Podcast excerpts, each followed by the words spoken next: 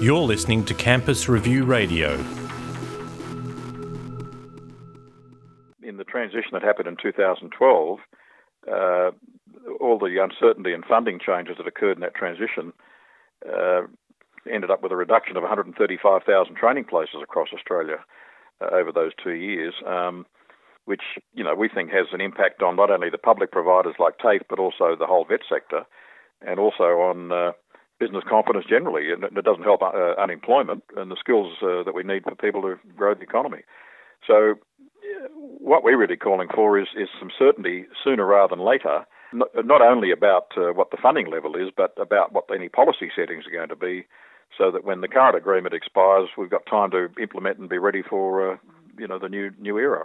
The new agreement needs to be replaced uh, from, I think it's the first of July next year. If if the VET sector and TAFE included uh, had all that, you know, made clear to them, the funding levels and the policy settings, it gives us six months to get ready.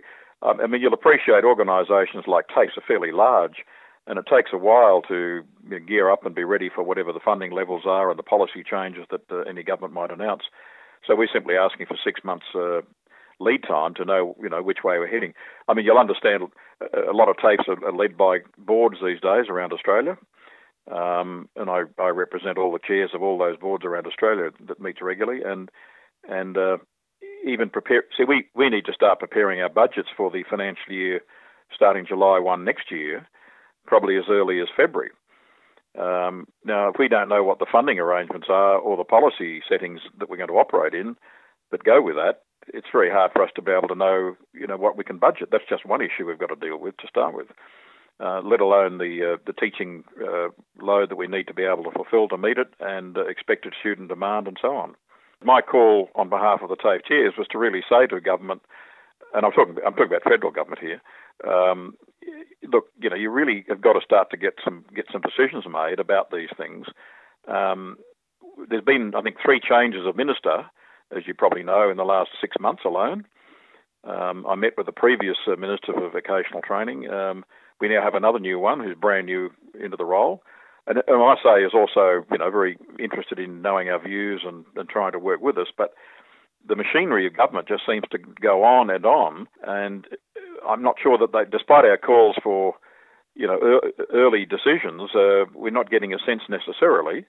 Um, and we're not being critical of them. We're just saying, look, we would be really like you to be able to, uh, to you know, start to give us, you know, take our consultation and, and start to make decisions, so that by the end of the year, uh, the TAFE sector across Australia, and in fact the entire VET sector, has got six months lead time to prepare for whatever, whatever the funding levels are, uh, and and the policy changes. I mean, you'd, you'd be well aware of some of the issues the government's come out with recently in terms of reacting to quality problems uh, in the private provider sector, for example.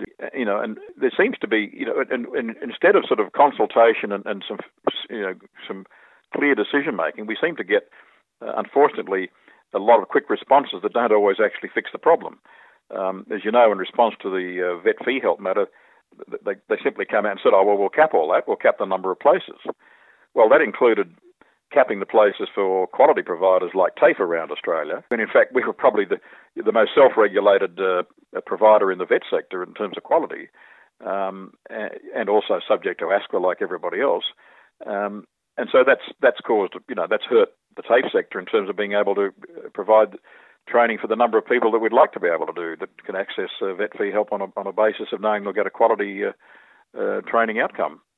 I think I speak for all the TAFE chairs that when we meet regularly, who keep saying that our role is to keep making sure we provide uh, quality outcomes, not just to satisfy ASQA, uh, with whom, and in fact, uh, not only ASQA, some of some TAFEs, as you know, are into the higher education space fairly actively, and so we've also got to deal with uh, uh, TESQA as well. Um, and in both cases, uh, the regulator has never had a problem with any TAFE in any state in Australia. Now, all we can do is continue to make sure we provide quality outcomes, um, but it's not up to us to uh, solve the problems of what the private sector. And I might say, you know, and it's really up to ACPET to make comments on that. But I don't, I, I'm not, I don't think it's uh, it's across the whole private provider sector. I think even ACPET would say they've got, you know, some individual, a small number of people that are uh, causing problems and bringing disrepute to the whole sector, both public and private. What can we do? Uh, we can just continue to, to say to government, you know, you've got to get your policy settings right to ensure these quality outcomes um, are right across the sector, not just from TAFE or some of the more reputable private providers who are also meeting those quality standards. Um, it's really a government issue to sort out. But rather than just uh, make policy on the run, we'd rather they continue to consult with all the providers, including us, and uh, and and say, well, what's the best way to resolve these issues, um, and then make decisions and, and get on with it. But my comments today were really not so much about the quality issue, although I'm happy to make those comments, but it's really about the N P A, which, you know, here we are in April twenty sixteen, and we're hoping by the end of this year that at least we all have a, a much clearer understanding of where they're going. I mean, and the whole starting point for this was based on, on, on uh, right back a few years ago on, on uh, uh, a number of key outcomes, which was accessibility, transparency, quality, efficiency, and responsiveness.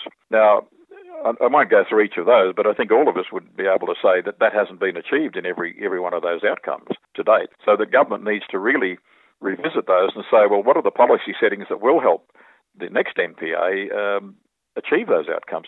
Because, look, what what I think everyone in Australia wants is is, is an efficient, quality uh, training and education system uh, through the VET sector that helps people get jobs. I mean, at the end of the day, as I've often said, we're not in the business of training for training's sake. We're in the business of training people who can become employed. And that's what the Australian government wants. That's what the economy wants.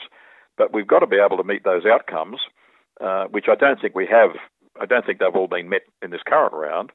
And so when I say policy settings, James, for the next N P A, that's where we'd like to, all providers would like to have a chance to say, well, look, here are some recommendations on how you can achieve those in the, in the decisions you make about the next N P A arrangements. We had a number of key recommendations already that we provided. And in fact, each TAFE separately in Australia has provided submissions, uh, or did provide submissions to the uh, Skills Reform N P A review by uh, Allens. And I might say I think the report does reflect the wider view across the VET sector, including TAFE, about um, what what we think is the way to go for government. But, um, you know, we keep getting these, these uh, as I say, quick reactions to particular problems that and, and a, a change of ministers, and we, we we just wonder where is this all going to end up with in terms of getting a clear, a very clear outcome by the end of the year uh, that we can all plan for the first of July next year and say, here's the funding level. Um And, and, and why? I suppose your first question is you said, well, why do you want that same amount? Well, if you track funding in the VET sector from the Commonwealth, it has declined over the years, um, unlike, the, say, the university sector, for example, which has increased. So we're saying, well, look, this is the, this is the key to the Australian economy, is funding training that will actually produce people in employment, in the skills that are going to be needed, not only, for, and that's our other concern, I mean, it's not only jobs that are around today that need, that need uh, people, But but there are there are new jobs emerging in the next five or ten years that haven't ex- don't exist at the moment. So the, the public providers are, are, are certainly geared up to saying, well, what, what what's the training we have to provide? What are the jobs of the future? What courses do we have to develop? And, and what funding do we need to be able to provide those courses around Australia through TAFE? So if you look at the, uh, I mean, you've seen all the statistics on the uh, on the uh, TAFE market share as a result of the last N P A round, and uh, this is not just, I might say, this is not just TAFE, um, what's the word, crying, uh, crying, you know, foul because our market share has been knocked around. I mean, uh, some states, each state varies, as you know. Each state has its own arrangement. Some states are fully contestable. Some are hardly contestable at all.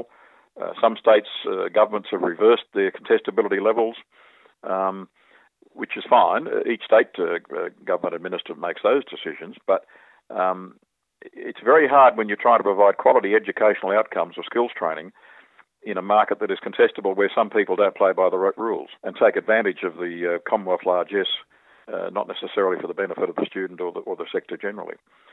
So, um, you know, we think we, we think it should at least, at least at least be the same figure that was negotiated at the start of the last N P A. Um, and obviously it would be nice if it was increased, but increased in a targeted way, so that it's specifically aimed to provide funding into programs that will equip people for the jobs of the future, um, and, and not just, uh, you know, whatever's been in the past necessarily. What the TAFE chairs want, uh, you know, and I'm sure other providers do too, but I can only speak for the TAFE chairs, you know, who are, if, if you put us together, we are in fact, you know, the biggest chunk of the whole VET sector in Australia uh, by numbers uh, of students and so on. So um, you know, I, I think I speak for a fairly large proportion of the VET sector through all the TAFEs in Australia uh, by saying all we want is clarity and certainty about what the future is going to look like, uh, as well as knowing what the amount of dollars will be. Um, and, and we'd like to know it sooner rather than later to allow us to be prepared to implement and plan uh, for the next round of the N P A, whatever it is, uh, starting uh, mid-next year.